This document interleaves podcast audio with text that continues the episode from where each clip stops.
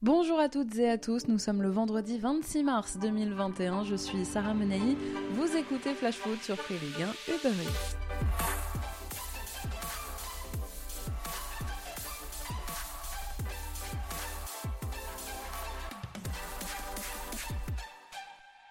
Football se politise et de plus en plus. Dernier exemple en date pendant cette campagne de qualification pour la Coupe du Monde 2022 qui doit se tenir au Qatar. Mercredi soir, les joueurs norvégiens opposés à Gibraltar ont dénoncé à leur entrée sur la pelouse les conditions de travail des ouvriers sur les chantiers des stades qataris en arborant un t-shirt floqué de l'inscription Droit de l'homme sur et en dehors du terrain. Le sélectionneur de la Norvège, Stal Solbakken, a déclaré qu'il s'agissait de faire pression sur la FIFA pour qu'elle soit encore plus directe, encore plus ferme à l'égard des autorités qataries qu'elle leur impose des exigences plus strictes. Alors il y a quelques semaines déjà, plusieurs clubs norvégiens se sont prononcés en faveur d'un boycott de la Coupe du Monde après des révélations du quotidien britannique The Guardian qui affirmait que plus de 6500 travailleurs migrants étaient morts au Qatar depuis l'attribution du mondial en 2010. Le monde du foot norvégien devrait examiner la question lors d'un congrès exceptionnel qui se tiendra le 20 juin. Et dans la lignée du geste d'Erling Haaland et de ses coéquipiers, c'est l'Allemagne qui hier soir a envoyé un message aussi au Qatar avant son match contre l'Islande. Droit de l'homme, c'est avec ce message affiché en gros sur un t-shirt que les joueurs de la Mannschaft ont pris la pause avant le coup d'envoi. La FIFA a annoncé hier qu'elle ne sanctionnerait pas la fédération norvégienne. Je la cite, la FIFA croit en la liberté d'expression et le pouvoir du football pour faire le bien. Voilà ce qu'a écrit l'instance dans un communiqué. Aucune procédure disciplinaire ne sera ouverte dans ce cas. Le gouvernement qatari, lui, il en dit quoi? Eh bien pas grand-chose. Il a répondu qu'un pourcentage minime des 1,4 million de travailleurs expatriés avait disparu entre 2011 et 2019. Pourcentage minime, ça va alors.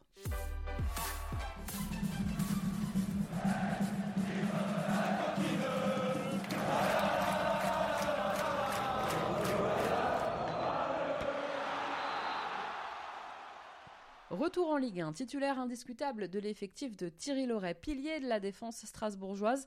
Certains l'appellent même Van Djikou. C'est Alexander Djikou qui est avec nous aujourd'hui dans Flash Foot. Bonjour Alexander. Bonjour. Déjà, comment ça va Alexander? Contre Monaco, il y a trois semaines, tu t'es blessé à, l'adducteur. Est-ce que ta guérison se passe bien? Ben ouais, on avance euh, doucement.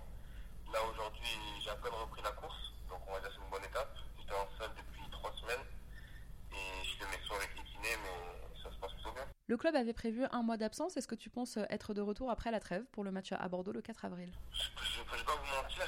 Je vais essayer en tout cas de, revenir le plus tôt possible, mais c'est sûr que je ne prendrai aucun risque sur, euh, sur une éventuelle rechute. Donc après, ça sera au doc de décider et moi également mon ressenti.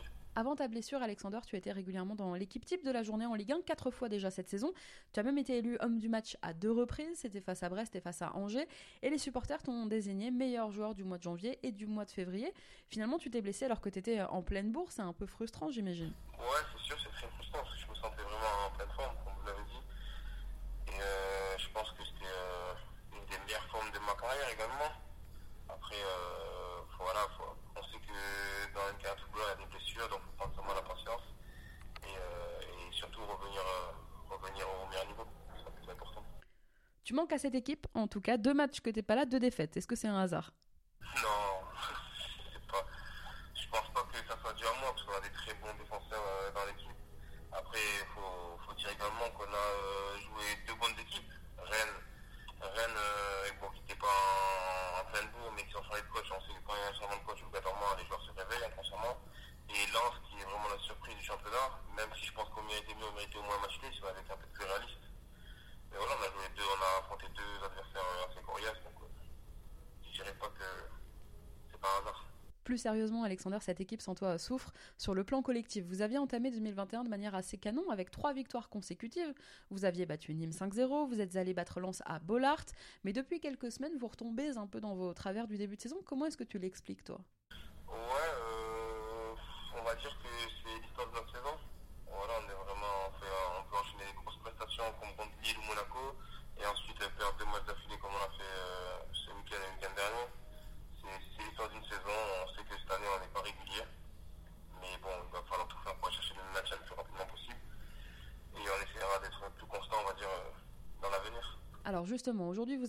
Alexander, au classement. Qu'est-ce qu'il va vous falloir, à ton avis, pour aller chercher ce maintien? Bah, Retrouver les ingrédients qui, ont fait qu'on gagne en début d'année. Donc, euh, la rigueur, euh, la concentration euh, et surtout l'efficacité en zone défensive et offensive. On sait qu'il n'y a que ça dans le foot qui, peut nous permettre de gagner les matchs. Il y a aussi ces difficultés à domicile. À la Méno, c'est plus compliqué pour vous cette saison. Comment est-ce que tu l'expliques? Est-ce que c'est le manque aussi de supporters et de soutien?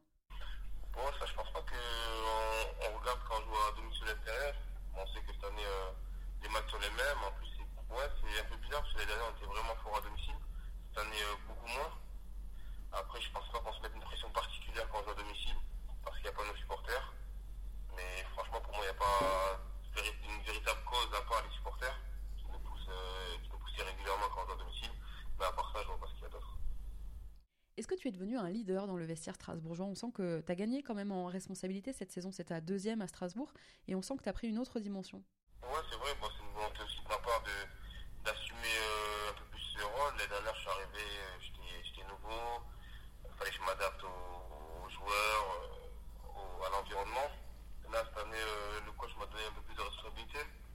Donc, c'est des responsabilités qui me tiennent à cœur et j'essaie de, de, de les gérer du mieux possible.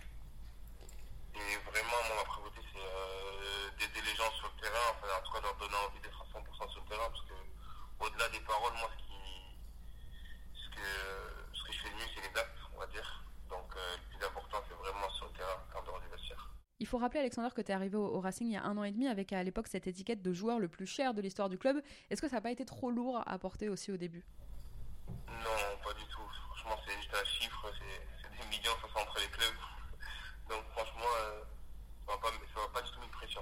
Quel est ton plus beau souvenir, Alexander, depuis que tu es à Strasbourg on va dire euh, mon but contre Reims, c'est le seul but que j'ai marqué en, Ligue 1 avec Strasbourg. Donc on va dire que c'est mon plus beau souvenir, surtout qu'on gagne 3-0 ici à la Méno et je crois qu'on dans la foule on est 5e au classement, 5e ou 6e. Donc on va dire que c'est un des plus beaux souvenirs. Et collectivement, ben, c'est bien sûr la Coupe d'Europe. On a fait euh, franchement une belle campagne européenne. C'est dommage qu'on ait perdu à Francfort, sachant qu'au match on avait gagné. Et on avait un cœur de se qualifier pour les phases de poule, mais franchement, ça sera tout de même un bon souvenir. Le meilleur souvenir. J'en reviens à ta blessure, Alexander, mais tu vas manquer aussi du coup euh, cette trêve internationale et les matchs avec le Ghana. Tu avais intégré la sélection en octobre dernier. Vous êtes premier pour l'instant de votre groupe des éliminatoires de la Cannes 2021 qui se tiendra au Cameroun l'année prochaine. Premier, mais pas encore qualifié. L'équipe doit terminer le travail. Hier soir, ils ont fait match nul, un partout contre l'Afrique du Sud et ils vont affronter lundi prochain Sao Tomé et Principe le fait euh, qu'on va se qualifier. On a une bonne équipe. Il y a une bonne génération qui vient également parce qu'ils ont gagné la Cannes des U20 franchement, euh, on a un bon match à jouer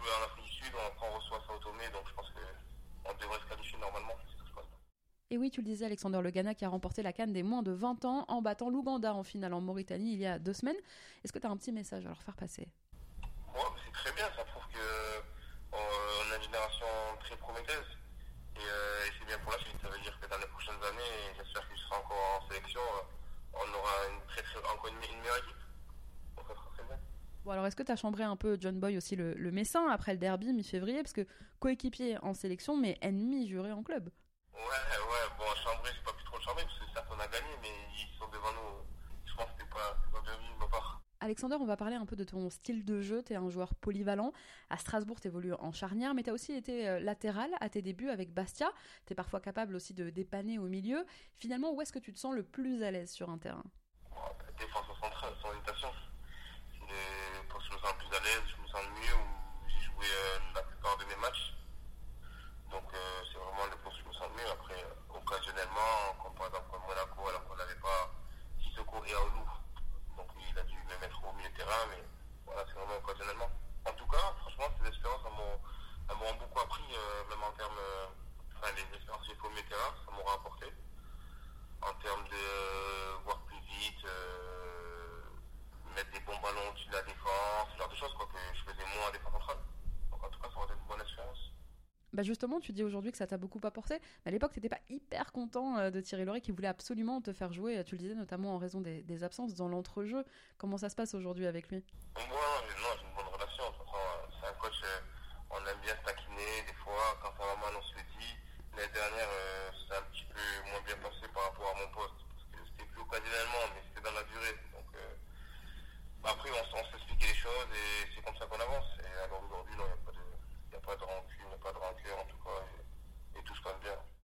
encore améliorer, selon toi, Alexander, dans ton jeu Quels sont tes axes de progression?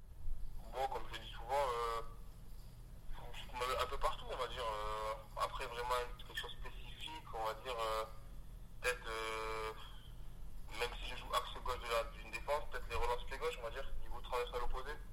J'irais ce genre de choses, des ballons piqués au-dessus de la défense. Ce serait plus en, termes de relance qu'en termes de, de défensivement. Je le disais en rigolant. Et marquer des buts Ouais, c'est bien, on va marquer un peu plus. Même, si- même si c'est pas mon rôle premier. Mon premier. Ah, tu veux ressembler à Sergio Ramos en fait. Pourquoi pas, les, faut réussir les penalties. Je le disais en rigolant tout à l'heure, mais sur les réseaux sociaux, on t'appelle parfois Van Jiku, en référence bien sûr à Virgil van Dijk. Mais je crois que toi, c'est plutôt Raphaël Varane qui t'inspire. Ouais, ouais, franchement, c'est un joueur que j'ai toujours admiré depuis, euh, bon, depuis qu'il est au Real Madrid. À Lens, je le connaissais un peu moins. Franchement, j'aime bien sa sérénité, ce qu'il dégage défensivement, sa qualité de relance, soit pied droit, pied gauche. Et franchement, là, aujourd'hui, c'est un, c'est un des, des top défenseurs centraux au monde. En fonction de ton gabarit et de tes aptitudes, Alexander, le plus difficile pour toi à avoir au- au marquage, c'est quoi? Ce sont les attaquants plutôt euh, petits, vifs, avec un centre de gravité bas, ou c'est plutôt les gros gabarits qui te posent problème? Ben, ce sera plus des attaquants vifs euh, avec un petit centre de gravité. C'est plus dur de les attraper. C'est ça le problème. Justement, est-ce que tu as un, un exemple en Ligue 1 d'un adversaire, d'un attaquant qui t'a particulièrement marqué? Quand je jouais à Caen, quand on avait joué contre euh, Amiens à l'époque, et ils avaient joué à des attaquants, ils avaient mis Konaté et Kakuta. Justement, et Kakuta, je me rappelle, très difficile à lui prendre le ballon, parce qu'il avait vraiment des changements de rythme, et surtout des contrôles rentrés qui faisaient, qui faisaient vraiment mal. Et je me rappelle, ce match, j'avais vraiment du mal contre lui.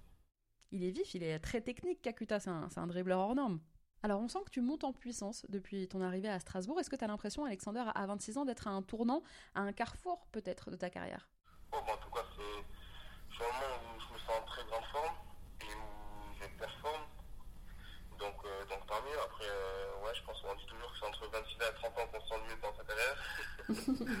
Pour l'instant, en tout cas, je, je me sens très bien et je fais des bonnes performances. Donc, euh, j'espère que ce sera, enfin, j'espère que ce sera pas les meilleures performances de ma carrière, mais que je progresserai encore. En tout cas, chaque année, j'ai progressé jusqu'à présent, donc euh, je vois pas pourquoi je continuerai pas à progresser. Bon, en tout cas, on te sent pas pressé. On sent que tu fais les choses étape par étape dans ta progression, que tu es bien aussi euh, épanoui à, Strasbourg dans un club réputé quand même très familial. Oui, oui, exactement. C'est un club euh, très familial, comme, comme ce que j'avais connu à Bastia. Et euh, ouais, ben moi, dans ma, dans ma devise, je trouve que c'est important de pas griller les étapes. Je préfère faire step by step, progresser petit à petit, euh, avoir un niveau à chaque fois que je vais dans un club pour montrer que, que enfin, j'essaie d'être que j'essaie d'être le meilleur. Après, ça m'empêche pas d'être ambitieux et, euh, et avoir des objectifs élevés, mais ça, c'est plus mes objectifs personnels, on va dire. Mais j'essaie toujours euh, d'être euh, le meilleur possible dans le club où je vais. Alors, tu as retrouvé cet hiver à, Strasbourg un ancien coéquipier du Stade Malherbe, Frédéric Guibert, qui vous a rejoint en prêt à l'intersaison. Vous avez le même âge, tous les deux. Il fait beaucoup de bien, lui, depuis son arrivée. hein. Franchement, euh, il est arrivé, enfin, je pense qu'il en a surpris plus d'un. Moi, je le connaissais à Caen. Et euh, il a progressé également par rapport à Caen. Il a beaucoup progressé, surtout dans les centres et les coups francs, que je ne connaissais pas avant. il m'a surpris qu'il a commencé à tirer les coups francs à l'entraînement. Mais non, il nous, a, il nous a fait du bien. On a perdu Kenny, on a trouvé Fred. Donc c'est plutôt bien. Il, a, il nous a marqué un beau but contre Monaco, il nous a donné la victoire. Et en ce moment, il est vraiment bien également. Donc euh, tant mieux pour l'équipe. C'est c'est une- c'est un, c'est un bon choix. Je le disais, vous vous êtes connu euh, à Caen. Est-ce que tu suis d'ailleurs les péripéties du club cette saison avec euh, bah, le licenciement, notamment en début de semaine, de Pascal Duprat je suis, ben, j'ai regardé le... je regarde souvent leurs matchs. Et euh, ouais, franchement, en ce moment, c'est difficile pour eux. Là, je suis un entraîneur. C'est l'entraîneur de la réserve qui a pris les rênes. Donc, euh, on va voir ce que ça va donner. Mais je pense que aussi, c'est une saison oubliée. Et j'espère qu'ils repartiront, repartiront mieux l'année prochaine avec euh, bah, du coup, un nouveau coach. Et, et surtout qu'ils qu'ils aient un meilleur état d'esprit. Parce que dans, dans les matchs que je vois, ça se voit que voilà, il n'y a pas trop de cohésion dans l'équipe et ça se ressent au, au niveau des résultats et tout ça. Qui est 14e hein, aujourd'hui euh, en Ligue 2. Pour revenir à, Fred Guibert, lui débarque de, Première Ligue, d'Aston Villa, il est, prêté, je le disais. Il y a un championnat, toi, dans lequel tu aimerais euh, éventuellement évoluer à l'avenir? Moi, c'est sûr, bah, qui rêverait pas de jouer en première ligue, je pense, euh, que c'est le meilleur championnat. Après, moi, il y a également la Bundesliga que j'aime bien. Je trouve que c'est un championnat attractif. C'est, euh, les, les joueurs qui passent là-bas, généralement, les Français, euh, ils réussissent bien. Donc, c'est- ça, ça peut être un championnat qui m'attire également, mais ouais, franchement, je pense que le meilleur championnat en termes de- d'équipe et de, de performance, c'est euh, l'Angleterre. Dernière question, qu'est-ce qu'il aime faire, Alexander Djikou, en dehors des entraînements? Dis-nous quelque chose sur toi que les gens ignorent. Franchement, je suis, un, je suis un joueur. Je suis un peu un enfant. Parce que franchement, j'aime tout ce qui est jeux de société. En fait, je suis une personne qui euh, j'aime trop la compétition. Donc, en fait, euh, n'importe quel jeu, que ce soit un jeu de société, tu vas jouer au ping-pong, badminton, ce que tu veux, mais tant qu'il y a de la compétition, ça me va. Alors pour le coup, tu t'y es pas mis pendant le confinement aux jeux de société, je crois que c'est vraiment une passion familiale. C'est vrai, ben,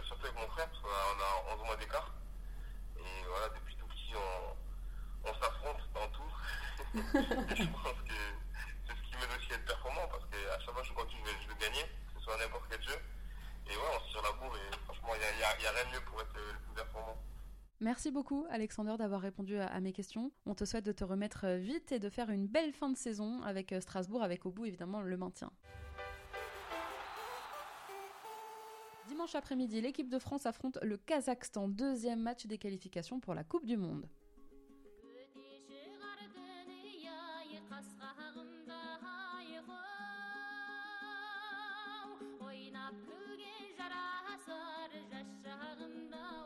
Les Bleus ont décollé aujourd'hui direction Astana, enfin plutôt euh, direction Nour-Sultan.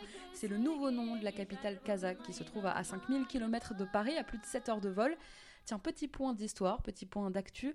La capitale a d'ailleurs été renommée Nour-Sultan il y a deux ans. C'était en mars 2019, au lendemain de la démission de Nour-Sultan Nazarbayev, le président du Kazakhstan depuis 30 ans. Eh bien, le Parlement a décidé de rebaptiser la capitale en son honneur. Et sachez que Nour-Sultan, littéralement, ça veut dire lumière du sultan en arabe. Bon, retour au terrain, le match se jouera donc dimanche à 15h, heure de Paris. Il sera 20h au Kazakhstan. Une rencontre qui se déroulera à huis clos, a annoncé hier le porte-parole de la Fédération kazakh. La possibilité que 30% des places soient vendues pour le match dépendait d'une décision d'une commission intergouvernementale de suivi de la pandémie. La commission se réunissait hier et elle a maintenu donc Nour Sultan en zone rouge. Il n'y aura donc pour cette rencontre pas de spectateurs en tribune. Côté compo, Didier Deschamps va changer de 11 pour ce deuxième match de qualif. Un choix qui ne tient pas seulement au triste match nul concédé contre l'Ukraine mercredi, le sélectionneur des Bleus avait déjà prévu une large revue d'effectifs dès le début du rassemblement. Dédé pourrait aussi changer son schéma tactique après le manque d'efficacité du 4-2-4 aligné face aux Ukrainiens mercredi soir. Enfin, sachez qu'Engolo Kanté ne disputera pas les deux prochains matchs des Bleus. Il est forfait, il ne sera pas remplacé dans le groupe. Titulaire mercredi contre l'Ukraine, Kanté avait disputé l'intégralité de la rencontre, mais il a ressenti une douleur aux ischios de la cuisse gauche en toute fin de match. Le joueur a passé des examens cliniques et radiologiques et qui ont révélé eh bien, une petite lésion. Kanté va donc quitter le rassemblement des Bleus pour rentrer à Londres aujourd'hui. Dernière info pour terminer la semaine. Hier soir, la Pologne de a fait match nul contre la Hongrie, trois partout, avec Paolo Souza, l'ancien entraîneur des Girondins, sur le banc de la Pologne.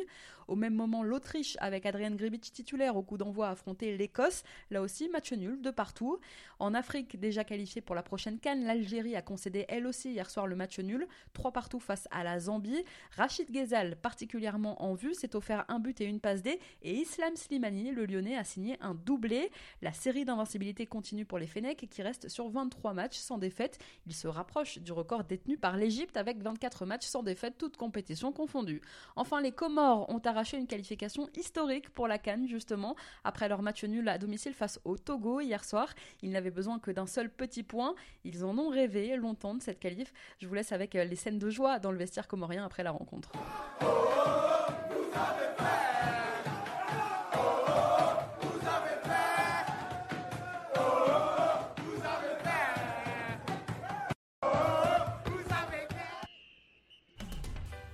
Merci à tous d'avoir été avec nous. Bon week-end. C'était Sarah Menei. Vous écoutiez Flash Foot sur Free Ligue 1 Uber Eats. On se retrouve lundi pour débriefer ensemble ce week-end de trêve internationale.